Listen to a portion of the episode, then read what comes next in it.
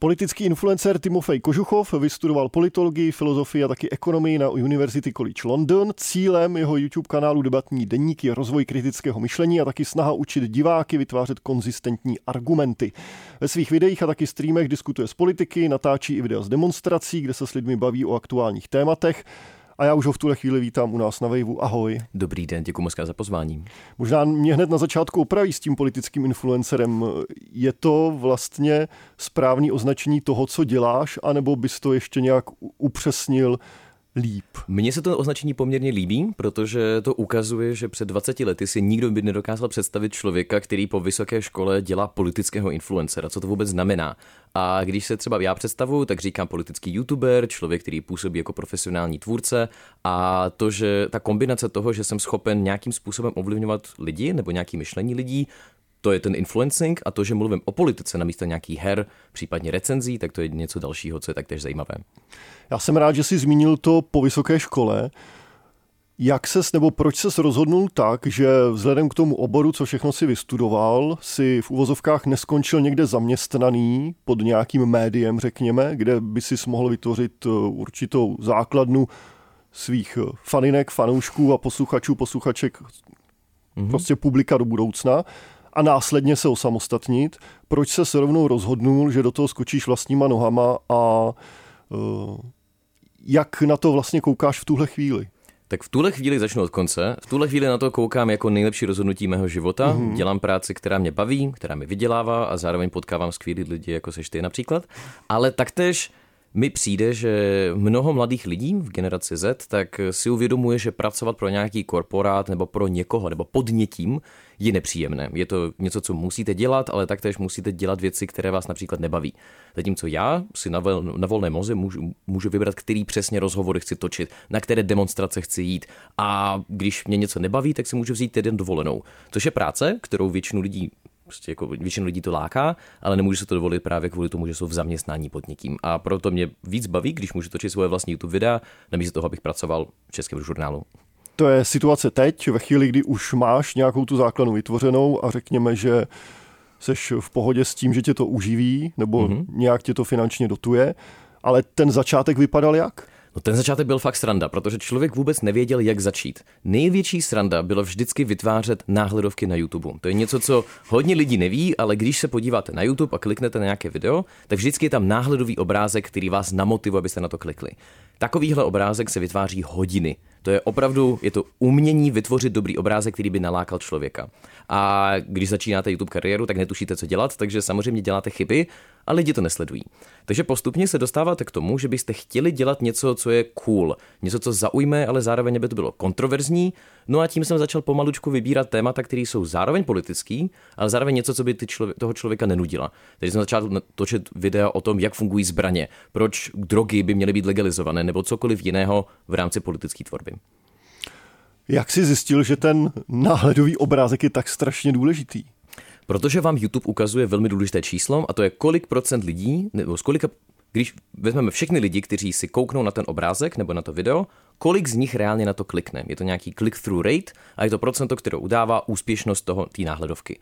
No a kvůli tomu já můžu udělat několik zajímavých poznatků. Například jsem zjistil, že když na svém náhledovém obrázku dám velký obličej, tak víc lidí na to klikne. Prostě lidi mají rádi videa, ve kterých jsou lidé, takže když na náhledovém obrázku je člověk, tak je to super. Zjistil jsem, že když tam je Petr Fiala, tak to lidé, na to lidé klikají mnohem méně, než když je tam Andrej Babiš. Takže tam vždycky dám velký obrázek Andreje Babiše, když je to nějaký politické video.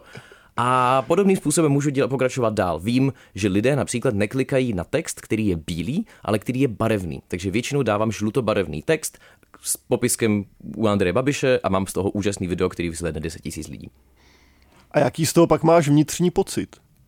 Uh, pro mě je mnohem důležitější ten obsah. Uh-huh. To znamená, že pokud ten člověk na to video klikne kvůli tomu, že wow, Andrej Babiš, ale potom se na to podívá a 20 minut vysvětluji, jak funguje například legislativa v České republice nebo jakým způsobem Senát může ovlivňovat parlament a tak dále, tak já vlastně sdílím tu myšlenku, která je pro mě nejdůležitější, člověk si z toho něco odnese a já jsem potom politický influencer. Vedle rozhovorů nebo spíš debat s lidmi, protože já bych to asi úplně rozhovorem nenazval, ty mm-hmm. asi mhm. taky ne. Určitě ne. Eh, natáčíš taky celkem často na demonstracích, to už eh, jsme tady naťuknuli, tak co tě na tom baví nejvíc? Přijde mi, že mnoho lidí si zkresluje představy ohledně toho, jaký typ lidí chodí na demonstrace a určitě na demonstrace jako například u pana Reichla nebo demonstrace za nebo milion chvilek pro demokracii. Většina lidí si je představuje jako člověka, který je buď zmanipulovaný médií, nebo naopak je to člověk, který je angažovaný pro společnost. Ale když s tím člověkem mluvíte, tak zjistíte, že to je úplně normální osoba. Je to člověk, který má rodinu, který dýchá, bije, žije, chodí na záchod stejně jako my všichni a není tam důvod vytvářet politickou polarizaci kvůli tomu, že máme odlišné názory. Takže když se mi podaří natočit dobrá debata, ve které, dejme tomu, se mi podaří ještě navíc tomu protlačit svůj názor nebo argument, tak už jenom to, že se mi podařilo s tím člověkem mluvit a zveřejnit to na internetu, tak vždycky v těch lidech ukáže, dobře, musíme k tomuto tématu přistupovat seriózně a nevnímat to tak, že naše opozice jsou nějací hlupáci. A s těmi demonstracemi si začal v podstatě ve stejné chvíli, kdy si začal debatovat s lidmi jeden na jednoho nebo jeden proti dvou? Ne, ne, ne, určitě později. Já jsem nejdřív začal svoji tvorbu tím, že jsem si pozýval nějaké politiky, známé osoby a tak dále, především když jsem s nimi nesouhlasil. Takže když jsem začínal svoji tvorbu, byl jsem na Slovensku, tak jsem si pozval pod předsedu uh, politické strany Smer a diskutovali jsme ohledně povinného očkování. Ale potom jsem zjistil, že mnohem důležitější jsou lidé, kteří jsou jejich voliči. Protože Politikovi názor většinou nezměníte. Ten člověk mnohdy opakuje to, co je pro něj důležité, aby ty voliče získal. Zatímco volič, nebo prostě obyčejný občan, je člověk, který mu záleží na té zemi a záleží mu na tom, aby se situace měla dobře. Takže pokud někdo například chce, já nevím, porazit inflaci, tak jemu nejde o to, že Fiala je zlý nebo dobrý, ale spíš to, jak můžeme zavést opatření, které by mohlo něco změnit. A právě s těmito lidmi na demonstracích se nejlíp o tom mluví, protože se dá přesvědčit o tom, jestli právě ten politik, který ho podporují, pomáhá řešit ten problém, anebo nikoliv. A když se na to potom podíváš eh, z řeči těch čísel, mm-hmm. vyplatí se ti to v uvozovkách, protože předpokládám, že ta práce na demonstraci a následné stříhání a všechno je daleko těžší, než ve chvíli, kdy máš eh, u sebe doma ve studiu člověka a prostříháš debatu, kde se bavíte jenom vy dva. Mm-hmm. Rozhodně to těší, ale právě kvůli tomu existují platformy jako Patreon nebo Hero Hero v České republice, které umožňují tvůrcům získávat podporu finanční od jejich sledujících a tato podpora mě umožňuje mít, jak to říct, co největší svobodu v tom, jaký typ obsahu chci dělat. A já vím, že když natočím dobrý rozhovor u sebe doma, tak to má nějaký zlednutí, ale když je to dynamický, když jsem venku na Václavském náměstí a bavím se s člověkem, který navíc ještě mává českou vlajkou, tak to samozřejmě přitáhne mnohem víc diváků. Takže je to za mě tak, že investuju do toho víc času, riskuju to, že bych mohl natočit video, který trvalo 20 hodin se stříhat, ale na druhou stranu je to video, který může být opravdu populární. Odmítají lidi pozvání k tobě do debatního deníku? 95% lidí přibližně. Odmítá? Odmítá. Většina lidí nemá vůbec zájem a za mě osobně je to kvůli tomu, že nechtějí riskovat jakýkoliv, jak to říct, pushback na jejich názory. Když máme kvalitního moderátora nebo člověka, který dělá dobré rozhovory, tak se zeptá dobrou otázku, ten politik dostane možnost odpovědět, ale potom ten, dejme tomu, prostě moderátor se posune a dá se dál. Já tohle ve svých pořadech neumožňuji. Prostě pokud mi někdo řekne názor, který mi nedává smysl, anebo se kterým nesouhlasím, tak se o ně budeme bavit klidně hodinu v kuse.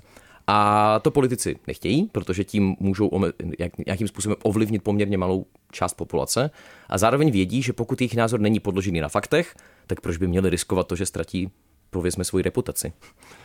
Jaké důvody uvádějí, když eh, odmítají tu účast? Skoro vždycky je to nemoc. Nedávno... všichni jsou nemocní. Všichni jsou nemocní a nechci uvádět konkrétní příklady až na jeden, protože mi to přijde až moc absurdní a to je pan Jaroslav Bašta. Já jsem s ním domlouval diskuzi ohledně, uh, co to bylo, myslím, že to bylo náro, jakože národní cítění v České republice a to, jakým způsobem bychom se měli stavit k patriotismu. A on mi to přijmul a přibližně po té, co jsem mu poslal link na můj kanál, aby zjistil něco víc, tak mi zavolal s tím, že je nemocný. To se stává, je možný, že opravdu onemocněl, ale na druhou stranu si říkám, že už mě to trošku mrzí, když každý druhý den mi někdo zavolá s tím, že je nemocný. Budu pokračovat s debatním deníkem, což mm-hmm. je mhm. ostatně gro tvojí práce. Ty tam píše, že jedním z cílů je rozvoj kritického myšlení. Ano. Jak myslíš, že se ti to daří? Nebo kde získáváš jako informace o tom, že ta práce, kterou jsi určil, nese nějaký plody? No, to je opravdu těžké zjistit. Jako, to je stejně jako když jste učitel a chcete někoho něco naučit, tak jenom to, že ten člověk si to nabifluje, neznamená, že pochopil tu látku. Znamená to, že to memorizoval. A proto mě mnohem víc baví nejen říkat svoje názory, kde třeba vysvětluju, že já nevím, mějme se rádi a tak dále, ale spíš o tom, že nebojte se debatovat s ostatními. Protože Jedna z věcí, která mi přijde neuvěřitelně zajímavá, je to, jakým způsobem lidé vnímají otázku kulaté země. Málo kdo dokáže fyzickým způsobem dokázat, že Země je kulatá. Jenom známe ze školy, že jsme se to tak učili a známe nějaký základní experimenty, jako třeba když pluje lodička, tak eh, je za mě podle mě hrozně zajímavé, že když se potkáte s někým, kdo říká, že Země je placatá, nebá se s tím člověkem diskutovat. Protože když se s tím člověkem bojíte diskutovat, znamená to, že se bojíte obhájit svůj názor. A za mě je to poměrně důležité, aby lidé se, jak to říct, měli motivaci komunikovat s každým, nehledě na jejich politické názory nebo dejme tomu fyzické názory. A zpětná vazba, čteš komentáře pod, pod videí? Zatím jsem ještě v bodě, kdy stíhám číst komentáře, mám jako nižší stovky komentářů, takže je to v pohodě, ale na kom- nestíhám na ně odepisovat. Hrozně mě baví odepisovat na komentáře, který mi vyhrožují, protože to je vždycky sranda, že jim můžu například napsat, že znám jejich mámu a oni se potom leknou. No to si mi nahrál na další otázku, co jsem tu měl připravenou, protože v rozhovoru, já nevím, půl roku nebo rok zpátky, v září loni si zmiňoval, že dostáváš výhrušku smrti průměrně jednou denně. Je, jednou týdně jsem to myslím jednou říkal týdně. a to bylo fakt jako kvalitní, no. Jaká je situace teď? No je to podobné, to znamená, že já jsem v poslední dobou přestal mluvit tolik o Rus- konfliktu ruské agresi na Ukrajině. Já jsem totiž Rus původem a jakožto Rus jsem se vyjadřoval k tomu, že podporuji Ukrajinu a myslím si, že je důležité kritizovat ruský režim. Což samozřejmě na YouTube způsobuje to, že poměrně dost lidí, kteří mi oponují, nezačnou psát jenom argumenty proti mně nebo proti mým názorům, ale začnou psát výhrušky, případně dokonce zveřejňování mý adresy. A to je zaprvé nebezpečné, ale zároveň se člověk na to musí zvyknout. Takže po nějaké době jsem začal na ty e-maily odpovídat tím, že jim posílám obrázky kapibary, což je velký zvíře. A zvyknul jsi na to? Jo, Začal jsem chodit na terapii, což dělá poměrně dost právě influencerů, už jenom kvůli tomu, že si musí zvyknout na to, že je potkávají lidi na ulicích a že občas dostanou kritiku. A za mě to bylo právě o tom, abych se naučil pracovat s tím, že člověk, který je rozrněvaný, který to může myslet dokonce i dobře, když píše tu kritiku, která zní tím, že tě zabiju. A snažit se tomu člověku poslat nějakou míru zpětné vazby, která by ho mohla uklidnit. A sice mu to nezmění názor, ale možná třeba ten člověk nikomu už neublíží. Teď se zeptám možná boomersky, protože eh, já chápu psaný projev jako ten primární pro mě osobně, oproti tomu, kdybych měl poslouchat nějaké diskuze nebo debaty a čerpat z nich nějaké informace. Mm-hmm. Jak, eh, nebudu se ti ptát, jak to máš ty, to je, to je asi jasný vzhledem k tomu, co děláš za práci, ale jak vnímáš třeba uh, budoucnost novin anebo dalších médií, které fungují na principu čtení a psaní? No je to těžký, hlavně teda s mladou generací, protože noviny musí počítat s tím, že jejich primární cílová skupina stárne, nestíhá nebo dokonce umírá a proto musí apelovat na lidi, kteří to mají jiným způsobem. A proto v České republice kvůli tomu vznikají časopisy nebo řekl bych média, jako je Refresher, Heyfomo a tak dále, který spíš apelují přes sociální sítě, nech je to Instagram, Twitter a tak dále. A za mě psaný text nemá úplně budoucnost. Nedokážu říct, kdy umře. Nemyslím si, že někdy vymře. Spíš si myslím, že ty čísla budou klesat. A to vidíme, že množství lidí, kteří pravidelně každý týden čtou noviny, je míň a míň a víc lidí poslouchá rozhlas, víc lidí poslouchá YouTube, Twitch a mnoho dalších platform, což mi přijde jako nenutně dobrý či špatný posun, ale prostě realita. A z hlediska zpětného získávání informací nebo dohledávání si něčeho, eh, nepřijde ti jednodušší najít si v textu pomocí Ctrl F eh, nějakou pasáž, kterou si hledal prostřednictvím slova, který tam napíšeš, než proposlouchávat celý video, anebo je to jenom otázka, že ještě nejsme v tom momentu, kdy to bude stejně tak snadný. Ale ono už to je stejně už tak to snadný, to znamená, snadný? tak s pomocí umělé inteligence jste schopni vzít nějaké video, a umělá inteligence vám to přepíše do textu a tímto způsobem opět můžete vyhledávat informace, které chcete pomocí Ctrl F. Taktéž, když vezmeme staré noviny, to znamená tisk, jo, tak eh, ten se rychle ztratí, potom musíte hledat nějaké vydání a potřebujete, díky bohu máme archivy na internetu.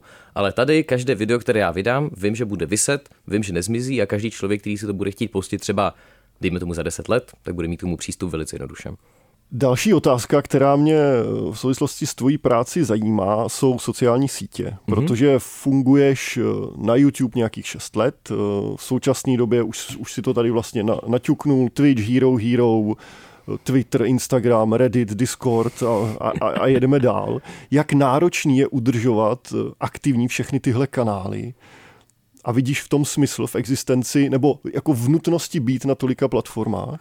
Za mě určitě. A to vlastně navazuje na jednu z tvých prvních otázek a to je, proč jsem se rozhodl dělat to, co dělám a nejít do nějakého kvalitního nebo známého média. Když jde to do známého média, tak víte, že první rozhovor, který napíšete nebo uděláte, tak bude mít nějakou sledovanost, protože ho vytiskne to médium, který lidi tak či tak čtou. co já, když vydám svoje první video, tak nevím, jestli to bude mít 10 zhlednutí anebo 20. A právě kvůli tomu jsem musel od začátku začít pracovat na Instagramu, sledovat na Twitteru lidi nebo politiky, odpovídat jim na zprávy a za mě je to poměrně dobrá zkušenost, nebo respektive nejen zkušenost, ale je to, je to dobrá část práce, protože na každé platformě funguje úplně jiným způsobem. Discord je komunitní platforma, to znamená, že tam mám diváky, kteří jsou mi nejbližší a vím, že s nimi můžu řešit nějaké politické otázky jakýmkoliv způsobem chci. Na Twitteru je obrovské množství lidí, kteří přesahují jakékoliv bubliny, takže si musím dávat pozor na to, jakým způsobem se vyjadřuju. Na Instagramu lidi zajímají fotky, vtipný videa, takže opět kompletně měním svoji tvorbu, no a na TikTok dávám nějaký tanečky.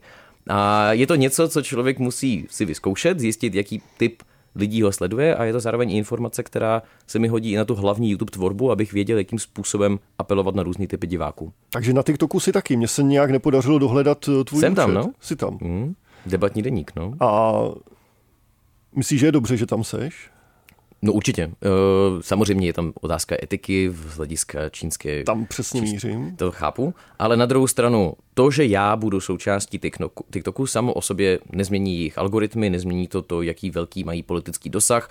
Já naopak, co dělám, je, že například kritizuju čínskou vládu, kritizuju to, jakým způsobem fungují autoritářské režimy kdekoliv ve světě.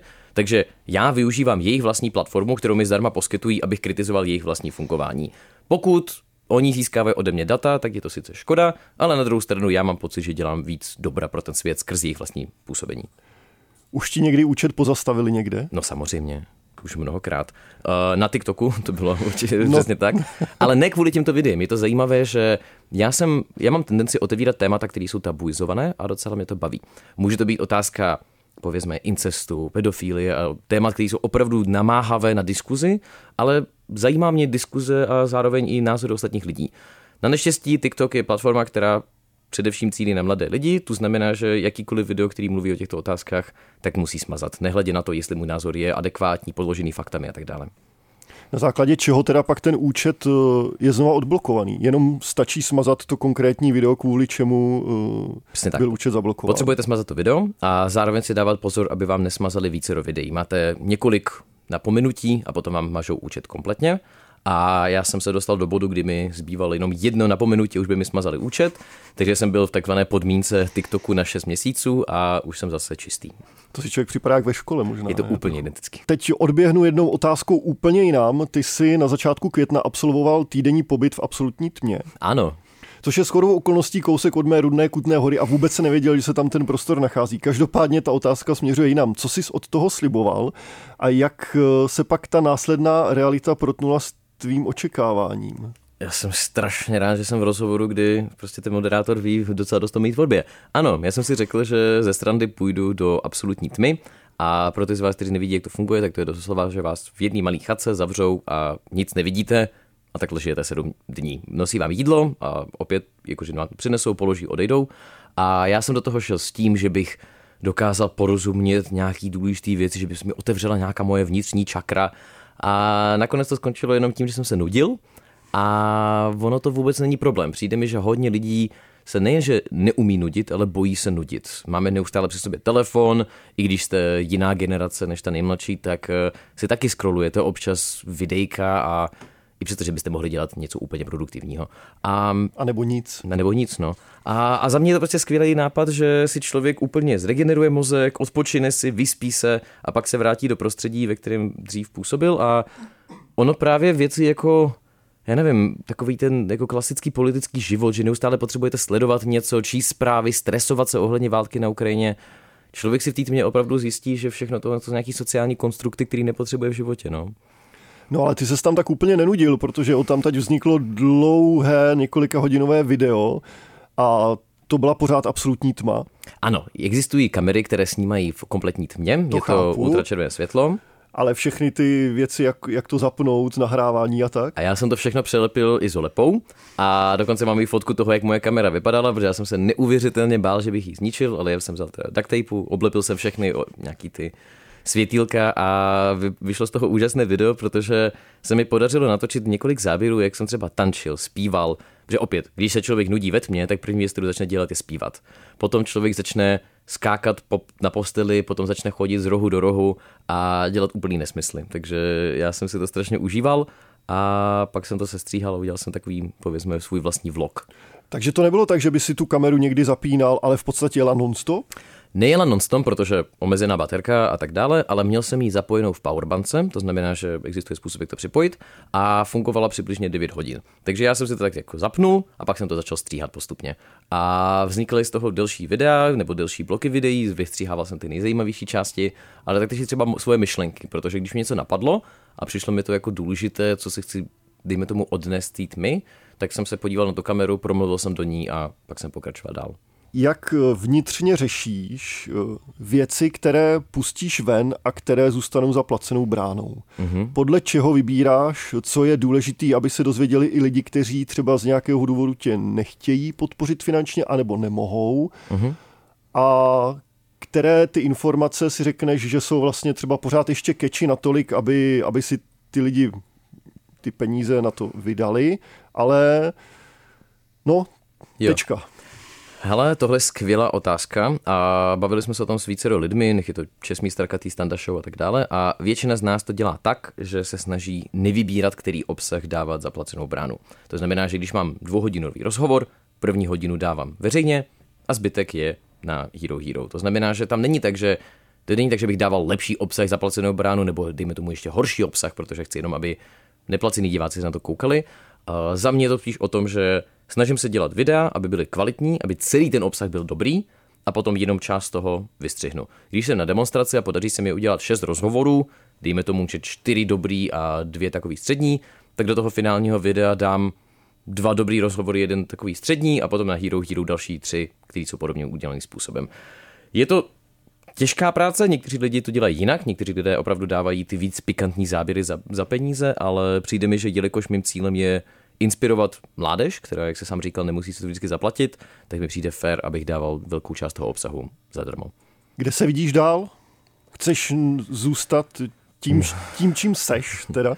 rozumím tomu, ano, rozumím tomu. Asi neplánuji se stát asi nějakým zvířetem. A za mě osobně největší takovým kámenem úrazu je politika, protože bych rád ovlivňoval lidi nejen skrz videa, ale i skrz legislativu. Ale na druhou stranu tam si uvědomuji, že moje názory nejsou populární. Jsem ruský imigrant, který je progresivní, ještě k tomu navíc zrzek. Samozřejmě, že by bylo opravdu těžké vést jakoukoliv politickou stranu, ale druhá věc, která mi nejvíc přijde důležitá, je zůstávat autentický. Já nechci komukoliv lhát, nechci předstírat, že moje názory jsou makové, přestože jsou takové. Takže myslím si, že skončím spíš v té novinařině, že bych klidně i pracoval pro nějaký větší, jak to říct, mediální dům, ale v tuhle chvíli dělám to, co mě baví a dokud mě to baví, tak to budu nadále dělat. Takže ta možnost, že se oklikou dostaneš tam, kde jsem se na začátku ptal, proč si o tam tuď nevyšel, tady vlastně pořád je. No, jinými slovy, tě můžu tady nahradit jednou, ztratíš práci. A jakože a, nic, nic, nic nikdy nevylučuju a snažím se dlouhodobě neplánovat. Mám nějaké cíle, jako třeba, že vydávám knížku a podobné srandy, ale pokud by mi přišla nabídka, která by mě opravdu lákala a přišla mi důležitá, tak samozřejmě budu zvažovat. No a ještě pak jedna otázka, kromě toho, co děláš, debatní deník, demonstrace, tak taky občas přednášíš na nějakých konferencích o různých tématech. Eh, k tomu se dostal jak? Uh, skrz debatu právě, protože debatní asociace v České republice, a stejně tak jako na Slovensku, funguje tím způsobem, že učí firmy, školy, učiteli a žáky uh, o tom, jakým způsobem argumentovat. A já jsem původně jakožto coach jezdil právě spolu s těma organizacemi a přednášel jsem.